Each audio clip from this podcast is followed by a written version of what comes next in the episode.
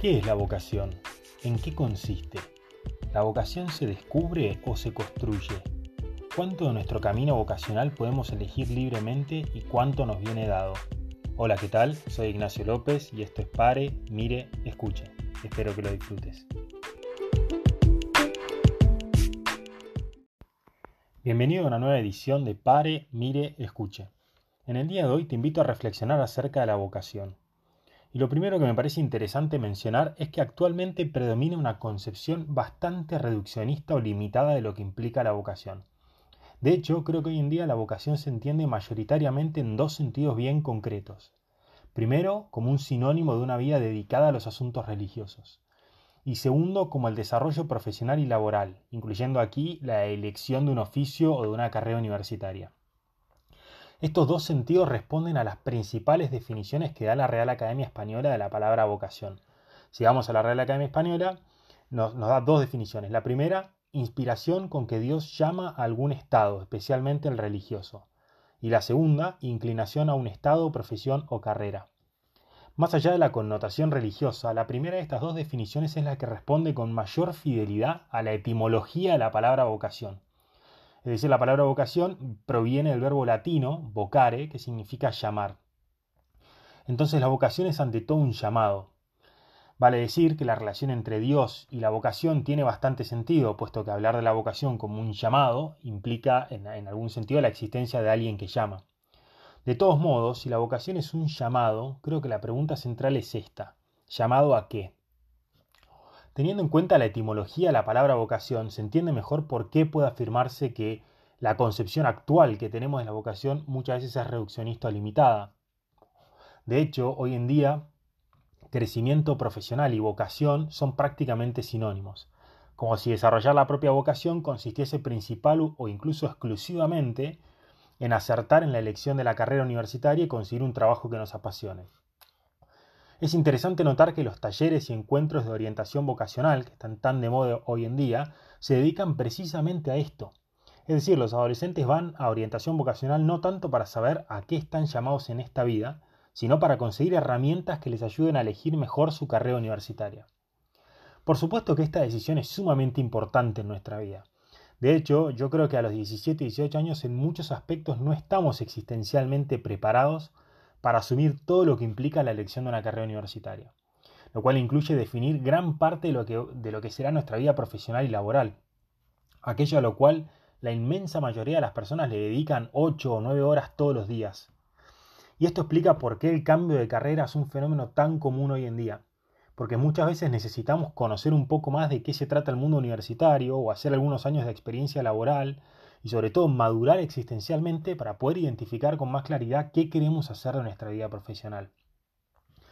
Lamentablemente, la cultura de la prisa y la eficiencia laboral que tanto marca nuestras sociedades actuales muchas veces condena estos redireccionamientos, estos cambios de carrera, de trabajo, de profesión. Muchas veces los interpreta como una pérdida de tiempo. Pero si lo pensamos bien, ¿qué son dos, tres o cinco años de cambios si los entendemos como parte del discernimiento vocacional? Como parte de la búsqueda de lo que nos hace verdaderamente felices. Esta suerte de presión social por recibirse rápido y comenzar a ser productivo y eficiente laboralmente es lo que hace que los jóvenes se lamenten de estos cambios y los vivan como fracasos. Lo cierto es que el descubrir que lo que estamos estudiando, de lo que estamos trabajando, no responde a nuestros anhelos más profundos, debería ser motivo de alegría y no de tristeza. Más allá de la enorme importancia que pueda tener para el desarrollo personal y vocacional el descubrir la carrera universitaria y el camino profesional que más nos gustaría comenzar a recorrer, yo creo que la vocación no se reduce a esto. De hecho, creo que a todos nos deja con gusto a poco el pensar que todo el sentido de esta vida, el fin al cual toda nuestra existencia está llamada, tiene que ver principalmente con ser buenos profesionales, con hacer bien nuestro trabajo. Esta es una parte importante, como decíamos, pero no lo es todo. Por lo tanto, volviendo a la pregunta anterior, ¿a qué tipo de llamado responde la vocación? ¿Llamado a qué? El desarrollo vocacional tiene que ver con el sentido de nuestra vida, con lo que hacemos de ella. ¿Qué estamos llamados a hacer con nuestra vida? ¿Para qué estamos acá? La respuesta a esta pregunta está en el descubrimiento de la propia vocación. Desde esta perspectiva, el trabajo y la vida profesional se entienden como medios, como herramientas que utilizamos para concretar nuestros objetivos vitales, para responder a ese llamado existencial. Si nuestras proyecciones se mueven en el ámbito de lo superficial, del mundo laboral y productivo, nos vamos a pasar la vida creyendo que nuestra vocación consiste en lograr determinado ascenso, en comprar determinadas cosas o visitar esos lugares exóticos que siempre quisimos conocer. Todo esto es bueno, pero responde a un ámbito de nuestra vida, a un aspecto. Si ponemos esta dimensión de nuestra vida en el centro, vamos a experimentar cierta incompletitud, porque absolutizar una parte de lo que somos, nuestro mundo laboral, nuestra profesión, eh, también implica descuidar todo lo demás. Por lo tanto, tenemos que aprender a profundizar en la propia vida para descubrir nuestra vocación más profunda, lo que estamos llamados a hacer con toda nuestra vida. ¿En qué consiste entonces un llamado vocacional? De acuerdo con lo dicho, la vocación es una cuestión existencial. Es la impronta o el fundamento último que le da sentido a todo lo que hacemos. Esto significa que nuestra profesión o trabajo concreto no son tan centrales como el motivo por el cual los elegimos. Porque los llamados vocacionales pueden canalizarse y concretizarse de muchas maneras. No hace falta ser médico sin fronteras, bombero o rescatista de alta mar para canalizar y concretar una fuerte vocación al servicio. Podemos darle sentido a este llamado vocacional concreto trabajando en una multinacional en la sociedad y en la ciudad más capitalista del mundo, de traje y atrás de un escritorio, ayudando a personas a conseguir su casa, su auto o a iniciar su emprendimiento otorgándoles microcréditos. Por eso, en lugar, de, en lugar de buscar desesperadamente el trabajo ideal o la carrera universitaria con mayor reconocimiento y oportunidades laborales, deberíamos concentrarnos en identificar cuál es nuestra vocación más profunda, qué es lo que más nos mueve interiormente. El servicio, la enseñanza, la investigación, el cuidado de la naturaleza, la política, el mundo religioso. Esta pregunta no se contesta con la elección de una carrera universitaria, con la elección de un trabajo o de una profesión, sino con introspección, aprendiendo a reconocer cuál es el sentido último en esta vida, a qué estamos llamados existencialmente. Esto es la vocación. La vocación también está íntimamente relacionada con nuestros estilos de vida. Asumir la paternidad, la maternidad, la vida monástica, el sacerdocio, son sin lugar a dudas cuestiones vocacionales. En este sentido, personalmente encuentro muy positivo el hecho de que hoy en día haya prácticamente desaparecido la presión por casarse y tener hijos lo cual hasta hace no tanto era visto como algo a lo cual todo el mundo debía aspirar. Más allá de las razones y las motivaciones personales de cada uno, creo que hoy más que nunca se casan los que quieren, los que libre y voluntariamente deciden hacerlo. El hecho de elegir y querer este estilo de vida tiene que ver con el desarrollo vocacional, porque supone haber descubierto que más allá del rumbo que pueda tomar nuestra vida como pareja, de los cambios de trabajo, lugares de residencia o desafíos que nos toca afrontar, hemos descubierto juntos que este llamado a la vida matrimonial y a la formación de una familia es algo que queremos con todo nuestro ser, responde a nuestra vocación. Y esto es un llamado vocacional. No obstante, lo cierto es que la vida matrimonial y la formación de una familia no son el único camino hacia la plenitud de vida. Algunas personas están llamadas a este estilo de vida, pero otras no. Por eso es importante aprender a descubrir el valor y la riqueza de la diversidad vocacional lo cual significa entender que no todo el mundo está llamado al mismo estilo de vida, ni se desarrolla personalmente de la misma manera. La vida monástica, por ejemplo, dedicada a la oración, el estudio, el silencio, el trabajo manual, no es menos digna que la soltería o la vida matrimonial. Tal vez sea una vocación menos común, pero no menos digna. Hay que tener cuidado con este principio. Las cosas no son más valiosas por ser más comunes. Entonces, para recapitular, la vocación tiene que ver con el sentido profundo de nuestra vida puesto que es lo que le da sentido a todo lo que hacemos. Así nos encontramos con economistas o ingenieros que son directores de colegios, hombres de negocios que abandonan el mundo empresarial para dedicarse a dirigir equipos de fútbol, y grandes celebridades que se descubren llamadas al silencio y la calma de una vida rural y lejos de las cámaras. La vocación no se descubre en la profesión o el trabajo concreto que elegimos, sino en la identificación de un anhelo profundo que en última instancia mueve toda nuestra vida. Dicho esto, otra de las grandes preguntas relacionadas con la vocación tiene que ver con la libertad. ¿La vocación es algo que nos viene dado y debemos descubrir o es algo que construimos con nuestros actos? ¿Podemos elegir libremente nuestra vocación? Como siempre, la recta interpretación de la vocación implica evitar extremos. La vocación es algo que se descubre porque surge de la combinación de nuestros dones, talentos, pasiones, nuestros anhelos, todo lo que hace aquí, a, quienes somos y gran parte de, de estas cosas nos vienen dadas, pero también es algo que debemos concretar y explotar libremente. Por lo tanto, el primer paso para encaminarnos al pleno desarrollo de nuestra vocación es la introspección, la cual consiste en volver sobre nosotros mismos y profundizar en el conocimiento de la propia vida. descubrir más y mejor quiénes somos, qué nos hace felices, cuáles son nuestros dones, qué tenemos para darle al mundo y a los demás. Este primer paso permite identificar cuál es nuestra vocación. De la introspección surge la claridad necesaria para reconocer nuestro llamado existencial. ¿Qué vamos a estudiar? ¿Cómo vamos a canalizar y explotar nuestros dones? ¿Cuál es el mejor ámbito laboral para desplegar nuestra vocación? ¿Qué estilo de vida queremos asumir? ¿Familiar, sacerdotal, consagrado, soltería? Todas estas preguntas responden a nuestro llamado vocacional. El llamado vocacional viene dado, no puede modificarse. Y es interesante porque esto no debería desanimarnos, porque a través de nuestra vocación es como desarrollamos plenamente la propia identidad. De hecho, ir en contra de este llamado vocacional es como ir en contra del propio ser, porque la vocación responde al sentido último de nuestra existencia. El desarrollo vocacional es la forma más propia de canalizar quiénes somos realmente. No obstante, el modo en que decidamos desplegar nuestra vocación depende de nuestra libertad y nuestra creatividad. Y en este punto somos completamente libres. Como decíamos hace un rato, la vocación al servicio, por ejemplo, tiene infinitas formas de concretarse. Y está en nosotros elegir cuál de todas ellas es la que nos sienta mejor, en la cual nos sentimos más cómodos, plenos y felices. El reconocer este lugar preponderante que ocupa la libertad en el desarrollo de la propia vocación nos ayuda a evitar confundir el llamado vocacional con el destino. De hecho, propiamente hablando, el destino es la negación de la libertad. Como dice la máxima estoica que mencionamos en otra oportunidad, el destino conduce al que se deja conducir y al que no lo arrastra. La vocación no tiene nada que ver con el destino. Por el contrario, como la misma etimología la palabra lo indica, la vocación es un llamado, lo cual se asemeja mucho más a una invitación que a una predestinación. Cualquier llamado o invitación puede ser rechazada, y por eso la libertad es tan importante. Está en nosotros querer descubrir a qué estamos llamados y comenzar a tomar las decisiones concretas que nos llevan a desplegar nuestra vocación.